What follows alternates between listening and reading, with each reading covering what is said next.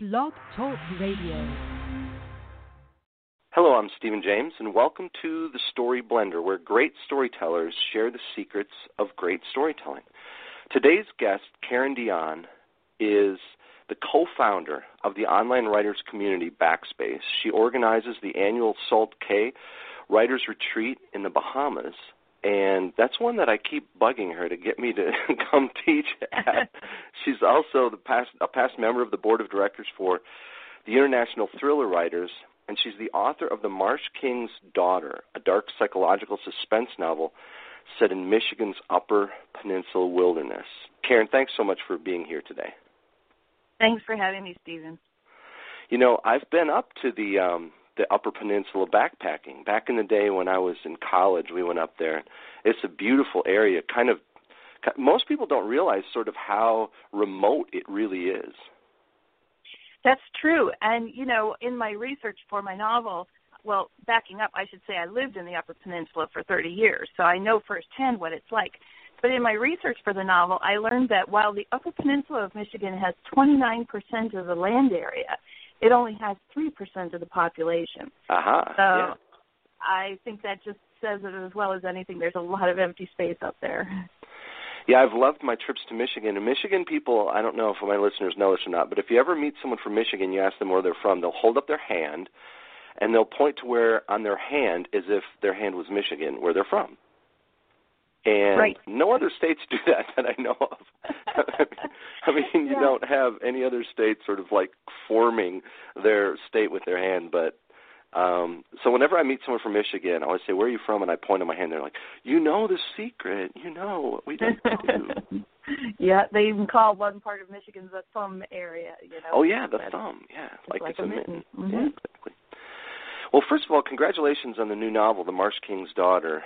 Um, I know you've written other works in the past, but this for you has been a little bit of a shift, much more of an intimate psychological suspense story. And I wondered if you could tell us a little bit about the genesis of this new venture for you. What was it that led? I, I know we spoke off the air for a couple minutes, and you said it took you several years to write this novel, to both research as, uh, research it and write it. So, what was the genesis? What led you in this new direction? Well, thanks for asking. I think it's a really interesting thing, and I learned a lot from it, and hopefully your listeners will too. My previous two novels were published in mass market paperback with Berkley, and they are what I would consider science thrillers. Not science fiction, but Right. thrillers set in the real world with a heavy dose of science. And for those novels, I started with the plot. You know, this would happen, that would happen, some big high concept premise for the book. And then I would create the characters as necessary. Hopefully interesting, engaging characters, but still the plot came first. For The Marsh King's Daughter, it was actually the reverse. I was looking for a backstory for a character in another novel where this character goes to great lengths to solve a mystery. She goes to France, she goes to China. Why? What is it that compels her to, you know, find the answer to the story question? And anything that I was coming up with, my agent, he would say, "No, that's dumb, that's stupid, that's trite." You know, dig deep. You know. Oh, and nice. so, um, I woke up in the middle of the night with the first sentences of what was to become the Marsh King's daughter in my head. And they were just there. They were full, fully formed. I wasn't dreaming about the character. I just, these sentences were in my head. And the sentences are if I told you my mother's name, you'd recognize it right away. My mother was famous, though she never wanted to be. Hers wasn't the kind of fame anyone would wish for. Jaycee Dugard, Amanda Berry, Elizabeth Smart fame, though my mother was none of them. And like I say, boom, it was just there. Yeah. So I thought, huh, that's interesting. So she's the daughter of a kidnapped girl and the guy who kidnapped her.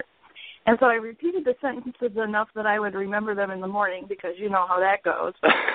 morning- I don't know how many great morning- ideas of mine have been mumbled through the night and never I discovered. yet. know, and then they're just gone. Yeah. So it still looked good in the morning. And so I wrote up a few paragraphs in her voice and sent them to my agent and it was basically will this work as a backstory you know so she was saying who she was and how she grew up in the swamp in michigan's upper peninsula and so forth in complete isolation and my agent wrote back saying it was cool and it was creepy and it was great writing and it would absolutely work but in another book because it was right. you know too strong of a backstory to shoehorn into that other novel. So in the subsequent days, she kept talking to me, and I kept writing little snippets in her voice. And I thought, finally, I've got to I've got to find a story for this character. So as I say, that that was like completely the opposite of my previous experience in writing, where I started with the plot and then created the character. I ended up pulling my um, books of childhood books of fairy tales off the shelves because I really enjoyed fairy tales as I was little. I kind of think every thriller writer did. and um, you know, the darker the better. These these were great things. And I started paging through them. When I found the Marsh King's daughter, I was super excited because in the fairy tale, the Marsh King's daughter, the title character, is the offspring of a beautiful Egyptian princess and the evil Marsh King. Hmm. And by day, she's beautiful like her mother, but has her father's wicked, wild temper. And at night, it flips, and she takes on her mother's gentle nature in the form of a hideous frog. So, you know, same thing. It's a character who's equal parts, you know, the offspring of an innocent and a monster. And it absolutely fit with this character who I guess you could say came to me in a dream. Oh, that's um, great. Yeah. Thanks. Yeah. So the ta- my takeaway from that, uh, you know, going forward with with the reception that the book has gotten and what a joy it was to write and so forth, uh, I'm pretty much sold now on the idea of starting with character instead of plot. Now, um, well, a lot of times on on this show, people talk about if their you know process is more organic or if it's outlining, and some people have strong views about different approaches. I tend to write organically, and people know that when they call in, they're oh, all right, he's going to take me to task if I'm an outliner, but I really don't care as long as the right story gets out there. And it sounds for you, it sounds like for you, this process of exploring the character really led you to a story that that's striking. It did, and so when I I started looking at the plot, I used the Marsh King's Daughter, the fairy tale, which is one of Hans Christian Andersen's longer fairy tales, as like the bones or the backbone of the story. The the interesting thing too to me though, um, and this was more organically than I had ever written. My agent kept pushing for a plot or you know an outline. Sure. And I said no, no, I, I I didn't want to do that until you know as long as the character was talking to me because I wanted to get that down. And so then eventually her story became bigger than what I could hold in my head, and that's when I sat down and, and worked up an outline. So um, the book is fairly complex too, and that's that's also part of it. It's told in two timelines. There there are the years when she was growing up in the marsh, isol- complete isolation with only her mother and father, up to the age of 12 when she finds out the truth about how her father kidnapped her mother. And then there's um, a chunk that I call the middle years where she's adjusting to civilization, and those key incidents from that are told in flashback in the present day story. In the present day, um, my character, as the book opens, she's 27 years old. She's a young mother of two. She's still living in the Upper Peninsula, but her husband does not know her history. She's completely reinvented herself and put all of that behind her. And in the opening chapter, her father escapes from the maximum security prison in Marquette, which is like 30 miles from her home, and he's coming after her. So in the story set in the present, Helena is her name. She has to use the hunting and tracking skills that he taught her as a little girl to hunt him down before he can kidnap her and her two young daughters. Oh yeah, and so, so intriguing. yeah, yeah. Yeah. So so the structure of the story, you know, with chapters set in the past, chapters set in the present, um, this chapter set in the past also start with an excerpt from the fairy tale, which you know goes progressively Oh, yeah, through nice. the book until it's actually folded in. Um, that was way more than I could hold in my head, so I I needed an outline once it once it developed to that point.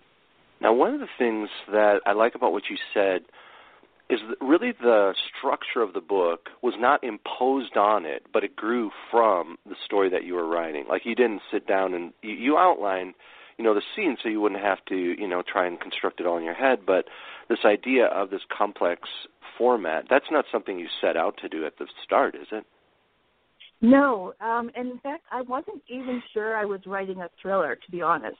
Yeah. Um, when I started, I was just writing Helena, this character's story. And my very first outline was strictly chronological. You know, I was born all the way up to, you know, the ending.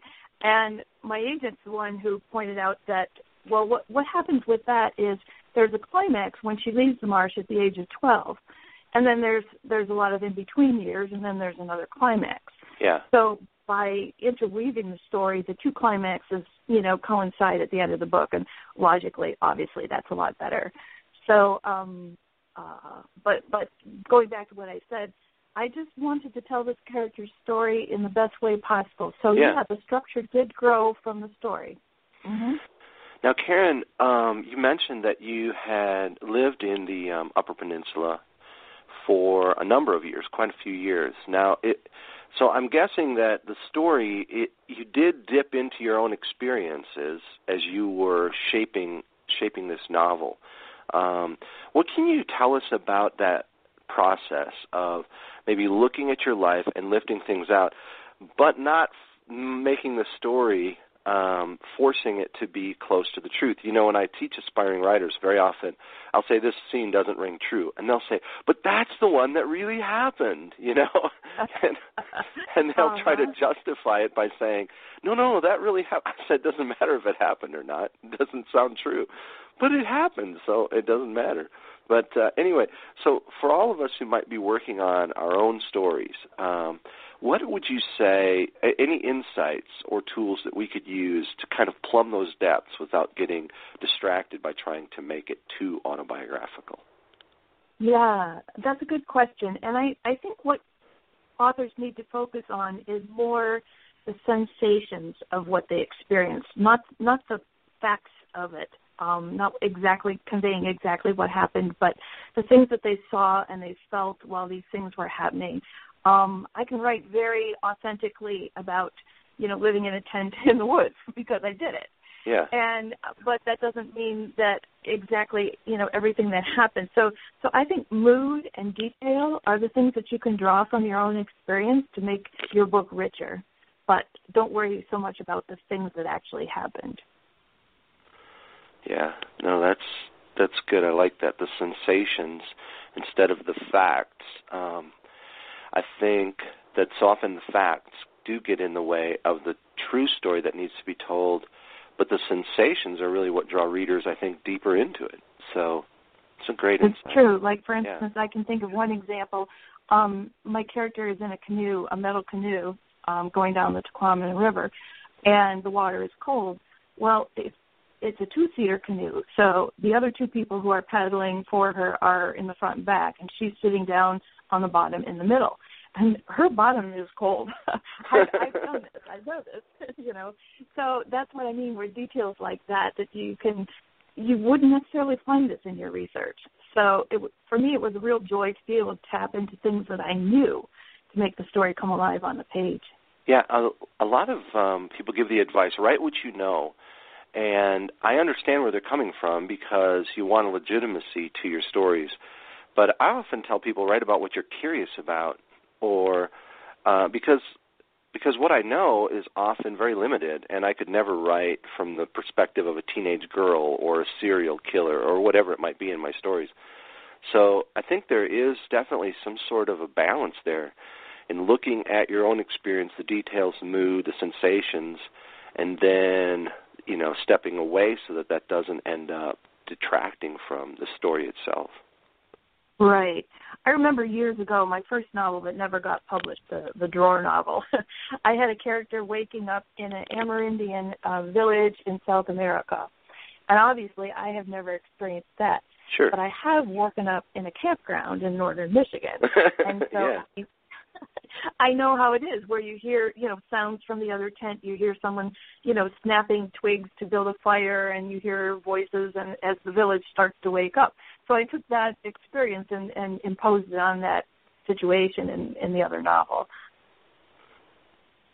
And everything you just said just now were sensory uh, details, hearing the sticks, hearing the people. Um, and I think that I was talking with David Morrell on the show um, a couple of months ago, and, and he had said he tries to triangulate the senses. In other words, very often the one thing that we we can easily write is what we see.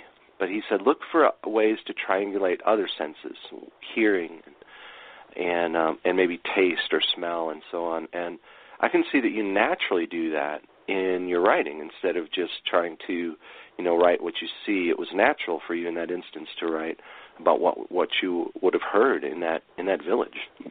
Right, and the smell of the campfire too, and Yeah. really, that's the key to putting the reader in the story. Um, the the sensory information. Now, when you mentor and you teach other authors at your writers' conference or in your speaking engagements, what what are some of the keys that you like to really emphasize for them for drawing into or for for shaping the stories that they're working on? You know, my advice is a little more big picture than that. My favorite piece of advice, advice that I like to give to writers is write the right book. Because, um, as you mentioned, I, I uh, organized and ran writers' conferences for a lot of years. And we had a workshop called um, Two Minutes, Two Pages, where a group of 10 authors would sit down with two literary agents and they would read their opening page. And it wasn't a pitch session, it was a workshop. The agents were supposed to react to the pages as if they were reading them in their offices as a submission and say stop when they would have stopped. Sometimes that was in the first sentence. For Oh, no, like, yeah, some that's of true. them are very anal, right? But and then and then the writer would continue reading and the agent would offer comments. So I have watched agents do this just dozens of times with with hundreds, a couple hundred authors. And so I have seen authors presenting the opening pages of their story over and over again. Now, obviously, at the conference, um, a lot of the writers aren't ready yet. You know, it's a, meant to be a learning experience. A few would sign with agents each at each event, but most wouldn't.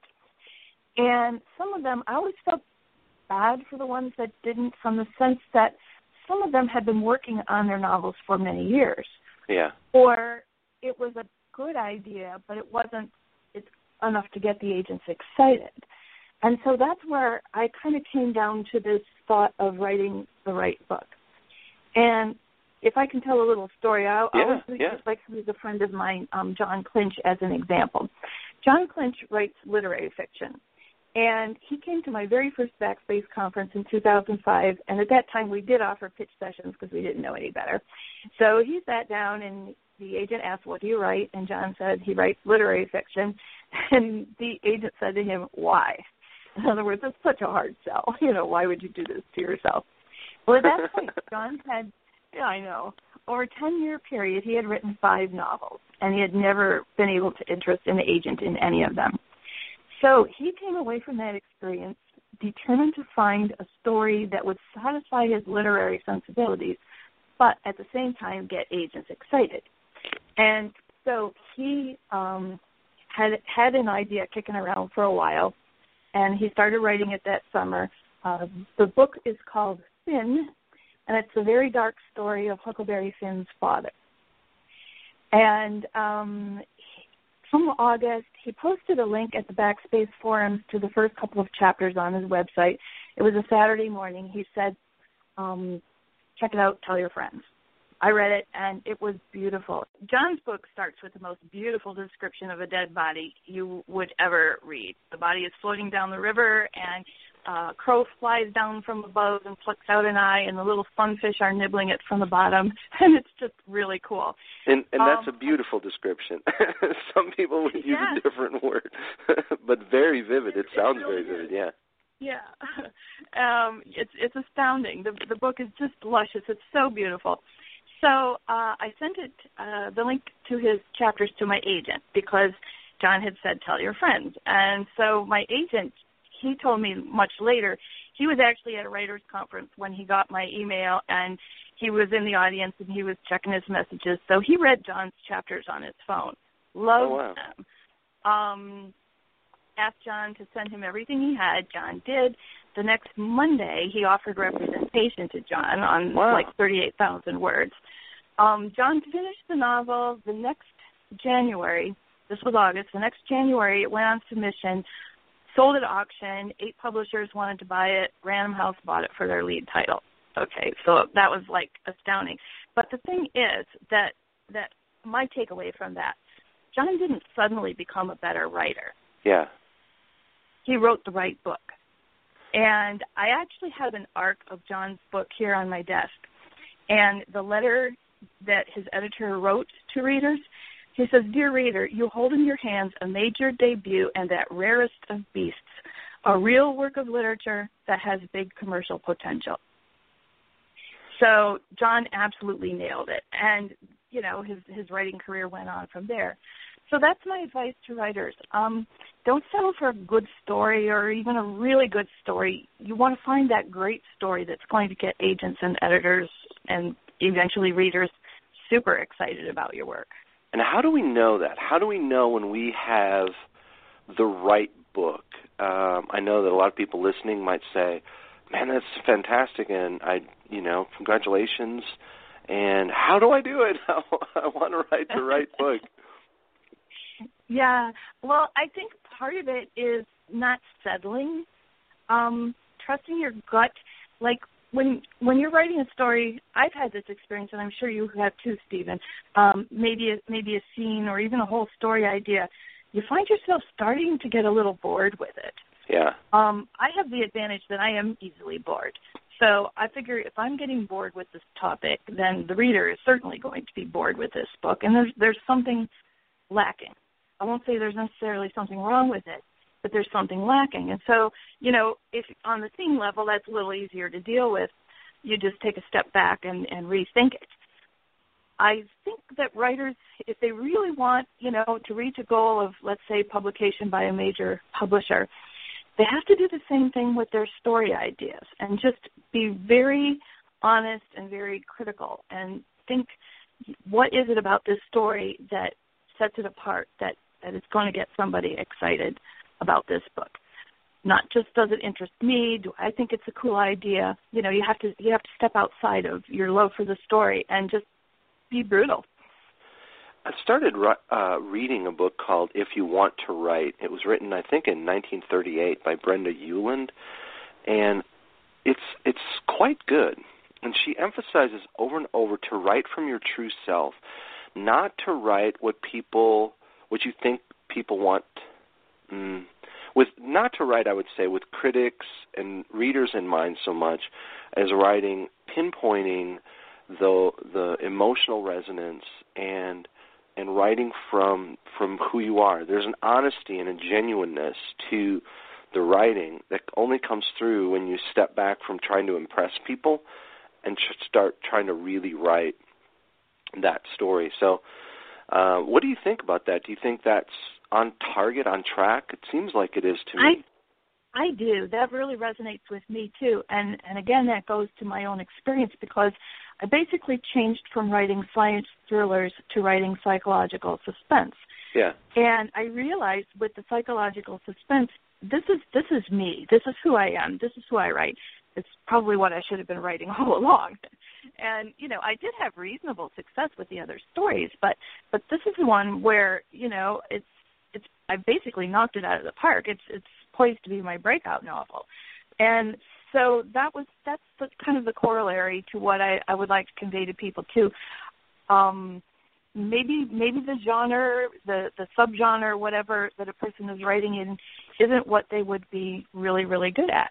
And yeah. so you know, be open and and as you were saying, write from your true self, from from who you really are. Yeah, people often ask me to define voice for them. Like when I'm teaching at conferences and so on, I'll mention voice and say, what does that even mean? Like, what is writing voice, and how do you find that? And it's hard for me to really define, except for me, it's when you write authentically, um, and your authentic kind of self or your authentic writing finally comes through. You stop trying to play games with language and stuff, and you yes. you really emphasize, you know, here is this is this is the I guess the most honest or true way of expressing this that I know of.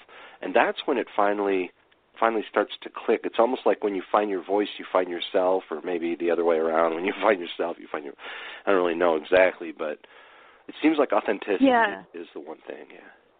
I think so too, and I have thought of it in terms of personality. When an author lets their personality come out in their work, they start to find their own voice. Uh, they're not taking on that writerly tone like this is how a book is supposed to be written, but yeah. they're just even having a little fun with it. And and you know, if if a writer's core personality is is cynical or funny or or you know those things when those things start to come out in our writing, um, show a little attitude.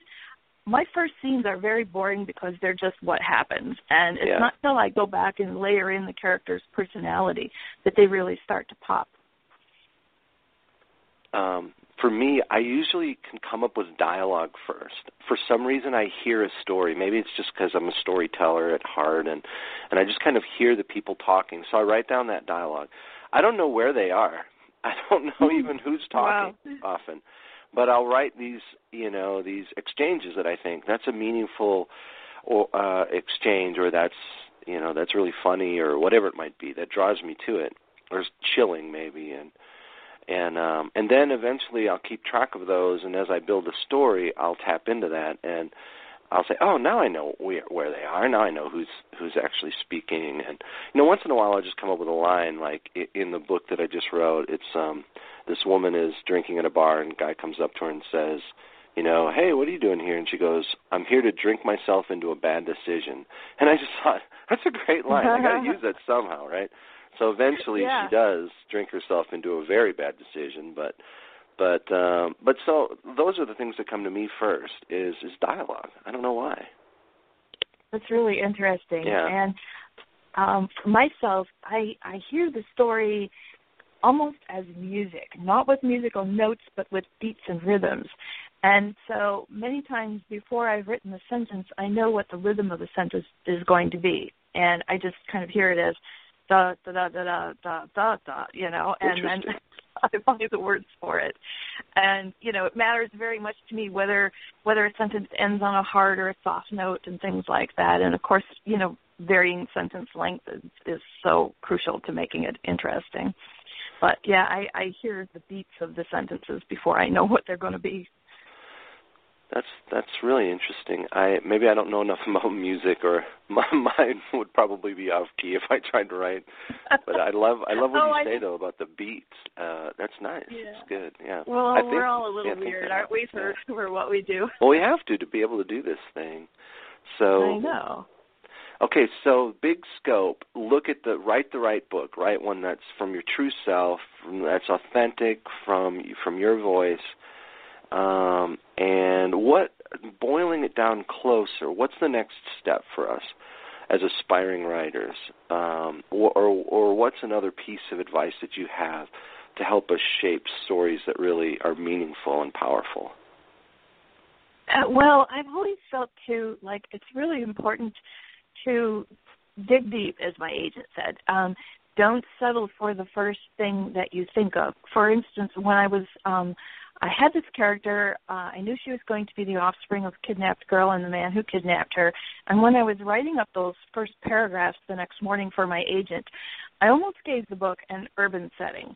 Um, I was thinking about the girls in Cleveland, and it was so intriguing the way they were hidden for all those years in plain sight. You know, they lived in a city neighborhood. But at the last moment, I thought, no, I'm going to change that up a little bit because that seemed just a little obvious or easy. Yeah. And so I decided to set it in. Uh, they they live in a cabin on a ridge surrounded by marshland in the Tahquamenon River Basin, which, by the way, that change was before I found the fairy tale The Marsh King's Daughter. So uh, that was kind of amazing coincidence. Don't you love how things But- like that work together? It's just this serendipity when when you start to write something. It's like you open your eyes to certain things, and then you know everyone will read it and be like, "Oh, she must have thought of that beforehand." You're like, "No, no, no, no, no, no."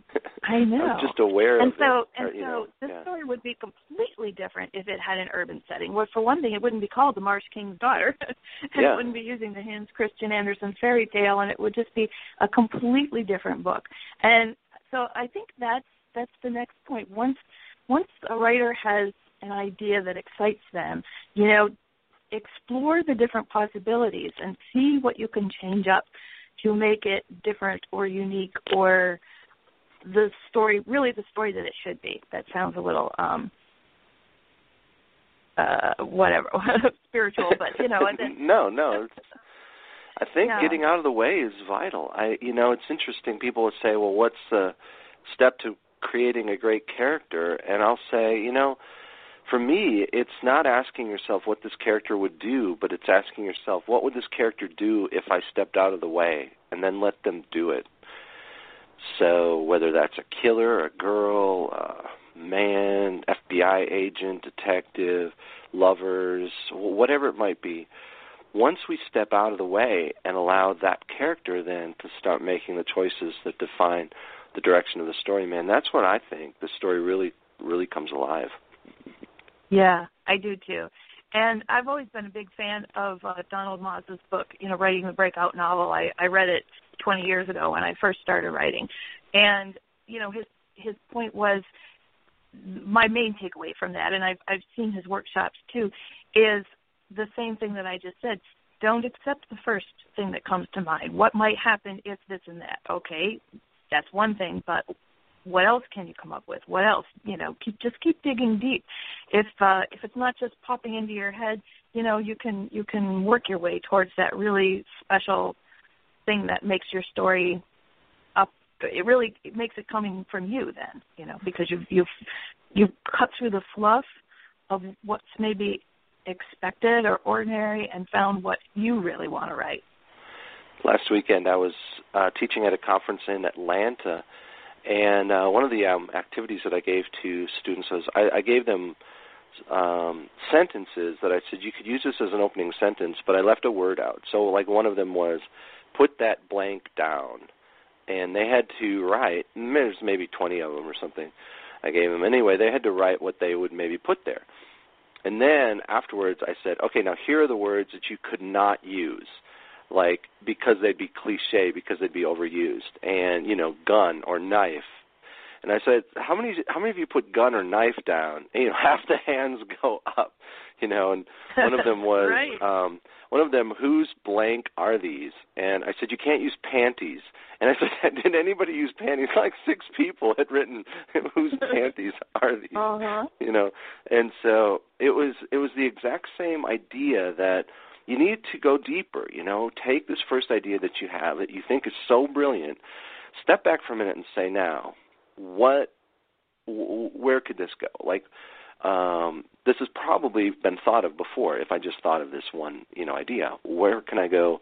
Where can I go and take it deeper? And I think it was afterwards they said, man, that was pretty eye opening because I thought my idea was so original at first and i'm like yeah you just have to brainstorm and dump brainstorm and dump and then you can start to find where the true essence of the story lies. Yeah and that's so true. Again you know i know a lot of agents because of organizing the conferences and and i know that agents they see the same stories submitted to them over and over again and and i think that's you've nailed it as to how how and why that happens. Uh, authors just have gone for the obvious um, I'd like to tell you about a creative writing exercise that I did or learned many, many years ago. Great. Um, before I was was published, my writing partner at the time, we called this concept of the day. And the point was to get our creative wheels turning. So what we did was each day we had to send each of us had to send the other a high concept story idea. And he was dashing them off like crazy. And I was really struggling. I couldn't think of good good ideas. This was way back at the beginning.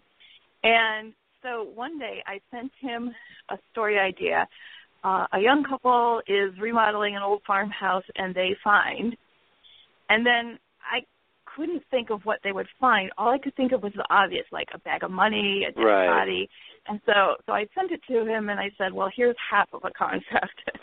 and he wrote back, and he said, "Oh, come on," he said, "I can think of a hundred things they they find, like uh, money and a dead body and and he went on you know with several others and i thought oh okay so the point of this exercise was don't self censor you know because i thought well i thought of money and a dead body huh. so then he challenged me and he said i want you by the end of the day to come up with a list of a hundred things that they found in that farmhouse huh, and that's i good. think i ended up with sixty by the end of the day but again by the end of the day i was coming up with, you know, Amelia Earhart's diary, Jimmy Hoffa's body, you know, I mean things that were more specific and potentially far more interesting. And that just sort of unleashed my creativity. Uh, after that, I never had trouble thinking up a story idea ever again. so um, I would I would recommend that writers if they if they try that, just challenge themselves, or even do it with a with a writing partner. It's a great way to just um eh, like I said, get rid of that self censoring and then or self editing and then you find you find the really exciting stories when you dig deep like that. When I teach on creativity, sometimes I bring up um, when my kids were. When I have three daughters, and when they were little, and we use up a paper towel roll. Of course, they'd grab it, use it as a telescope, and run around the house, you know, looking through the telescope, whatever it was. And so I was like, I admit, I did it too. and so I would take the paper towel roll, you know, and what happens is suddenly you look at something and you notice it maybe for the first time. You've seen it a thousand times walking past it in your living room or in your office. But then when you put that tube up to your eye, you realize, okay, there's something about that that I never noticed before. There's something significant or there's a detail. And so I always encourage people to, you know, narrow your focus, then widen your viewfinder. So narrow your focus, take that paper towel and, and hold it up to your eye and look at your story. And that's exactly what you did. I mean, you limited yourself so much that eventually then that allowed you the freedom to explore and expand and brainstorm all those ideas. Yeah, yeah. When you have to come up with a hundred different items, that that really makes you think, and that's where the really fun stuff came from. Now, what when you write from experience, I mean, from from my life, I've noticed that a lot of people who tap into their personal experiences find moments that are true in the ones that are discoveries and struggles. It isn't just maybe an experience that you had, but it's something that you struggled with or an insight or um, some sort of new discovery or transformative truth that you learned. Did you, did you find that at all true as you were looking back in your experiences, you know, growing up in the Upper Peninsula that related to the Marsh King's daughter? Um, yeah, I think so, and and I think that makes goes to a good point because the Marsh King's Daughter, while obviously setting is everything for this book, um, we have actually sold translation rights in 20 countries around the world, which is pretty insane for an author. Yeah, that's fantastic. Um, yeah. So my editor, I, I, we were talking about why so many countries, such disparate countries, you know, not just France and Germany and England and Spain and Italy, but also Turkey and Korea and China and Russia, you know, and all these languages that the book is going to be translated into. And I asked him why he thought it was hitting such a chord, and he said it's because it's at heart a father daughter story hmm. um, that just happens to be set in the Upper Peninsula. And this is really true, and this is the, the core of the story that to me um, that's where I drew most heavily on my own experience. Because my character, for the first um, 12 years of her life in the marsh, she never sees another human being other than her mother and father. Uh, I give her a stack of National Geographics from the 1950s just so okay, she knows sure. how to read. And that's on the first page of the novel, so I'm not giving anything away. Right. but she's happy. She loves her life. She's a little tomboy, and she adores her father. She's his little shadow. And that's how I was with my father and um I really loved my father as a little girl. And so that is what I've I've given my character. And then, you know, her emotional journey um she finds out the truth about her father and she's also a teenager at the same time so she hates her father most especially because um she didn't know that her information on the outside world was 50 years old so you know an awful lot of resentment there hmm. and then she denies who she is uh, as a young married woman, and then by the end of the story, you know, obviously she has to come to terms with who she is. So the the character's emotional journey is really what's at the heart of the book, and you know, she has a very complex relationship with her father. He he takes her natural interest as a child, and he shapes her into a miniature version of himself. And you know, she gives him her wholehearted love, and yet he doesn't deserve it. So, you know, I'm playing with those psychological aspects of the story, um, but tapping into my own, you know, let's just face it, my my I adored my father when I was little, and it was it's really I enjoyed um, creating characters that felt that way. Yeah, no, that's that sounds that sounds great. So, in a, in a sense, you know, people talk about character-driven or plot-driven stories, and you know, I always tell people I don't really believe there's either. There's only tension driven stories. That some are, you know, internal tension, some are external, some are relational tension. It sounds like yours really it's mainly this relational tension that develops but also this tension inside of her as far as who am i who am i really and and um so it's kind of a, a coming of age story in a sense but coming of age later and then yeah. and then externally of course having to stop this person when he's coming after her later so that's that's neat how you've sort of landed on all three of those aspects of tension and struggle yeah, and and I didn't consciously sit down to do that. Again, you know, I was just telling this character's story. Um, I had some wonderful help from David Morrell. Um, la, let's see, the November before the book sold, thought I was finished, and um, David very kindly read it, and he said it's all great except for the last 40 pages. he, he said I, I the ending I needed an ending worthy of the character, and it, and it just wasn't nearly strong enough, and and he was right. But um, he also saw my character, he said, as a female Rambo. Which, you know. yeah. yeah for, really for readers who don't know, you know, David Morrell, of course, wrote First Blood, and uh, in in cre- is is the creator, the father of Rambo. He likes to t- he likes to tell people. Right, so, right. Yeah. So that was that was a very high compliment. So there is definitely that thriller-ish aspect to the story as well. It isn't all just head games. So it's uh it's a lot of fun.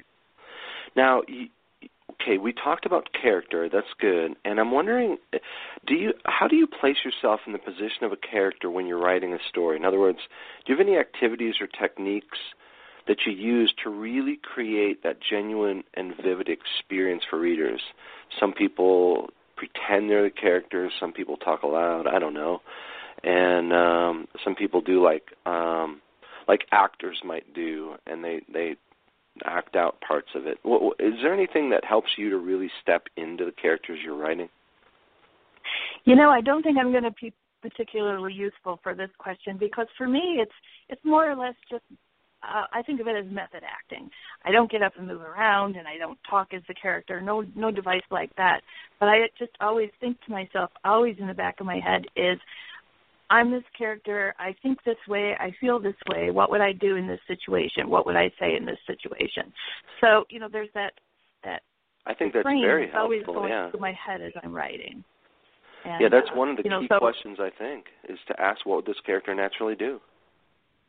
Yeah, and you know, if you're writing from multiple points of view in third person, you you just switch back and forth. You know, okay, now I'm this character, and, I'm in again in this situation, and what am I saying and thinking and, and doing? And what do I want?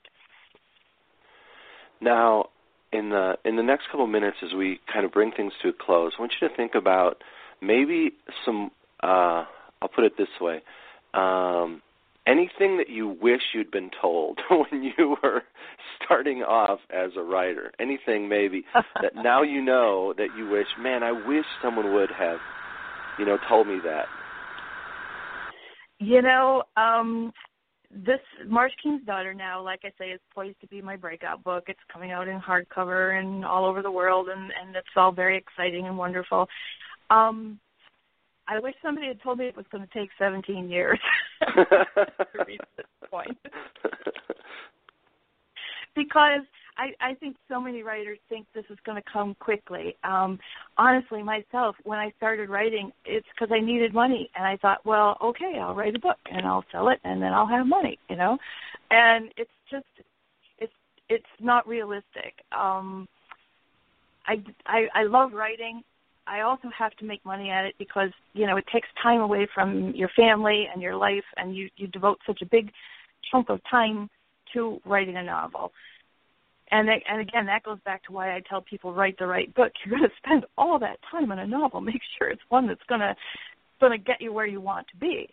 So um, that didn't really quite answer the question, and then maybe it did. You know, no, I it did. That I had had a more realistic view of what I was in for when I started writing. Maybe yeah, that's and it. and that's really important because today there are so many people out there making promises of quick fame. If you just follow these simple steps, you can self-publish your book, or you should publish five books a year because that's the new norm, or what whatever it is. And you're saying, look, it took me years to get to this place, years of learning, years of revising, years of editing, um, cutting your chops in one genre before moving on, you know, into another one. And I think that's huge advice for for all of us. Really, is that you know excellence takes time, and it's not something yeah. that can be rushed. Yeah, it's a long game. Writing is a long game. Mm-hmm. Well, Karen, this was a great conversation. I really appreciate your time and uh, your insights and just your frank your frankness. You know, saying, "Look, you've got to write the right book. It can't be just something that you're trying to impress people with." And and um, so great. And we wish you you know great success with the Marsh King's Daughter. Um, what's the what's the official release date of the book? Oh, um, June 13th. So if you haven't pre-ordered the book, you want to do that right away. And where's the best chance, or where's the best place for us to keep track of you or the book? Do you have a website, or is it best to connect through Twitter or Facebook? Um, I keep all the key information on my website. So, for instance, you know, once my tour schedule is set, you know, I'll have notes there of, of where I'm going to be and when. And there are links to pre-order the book there too on the website, and also to sign up for my mailing list. So that would be KarenDionne.net. So K A R E N D I O N N E dot net. And my website is stevenjames.net. So both of us are not comers, not dot comers. and so you can check that out. My book, Troubleshooting Your Novel, is now available. So if you are an aspiring author or even an accomplished author, uh, it's about 20 years of my life and teaching and lecturing on story and um, how to practically use that to help improve the books that you write. So check that out. It's everywhere online. Also, for more info about our guests and other broadcasts and podcasts, click to thestoryblender.com and always remember the art of the story is all in the blend. Thanks for listening. We'll see you next time.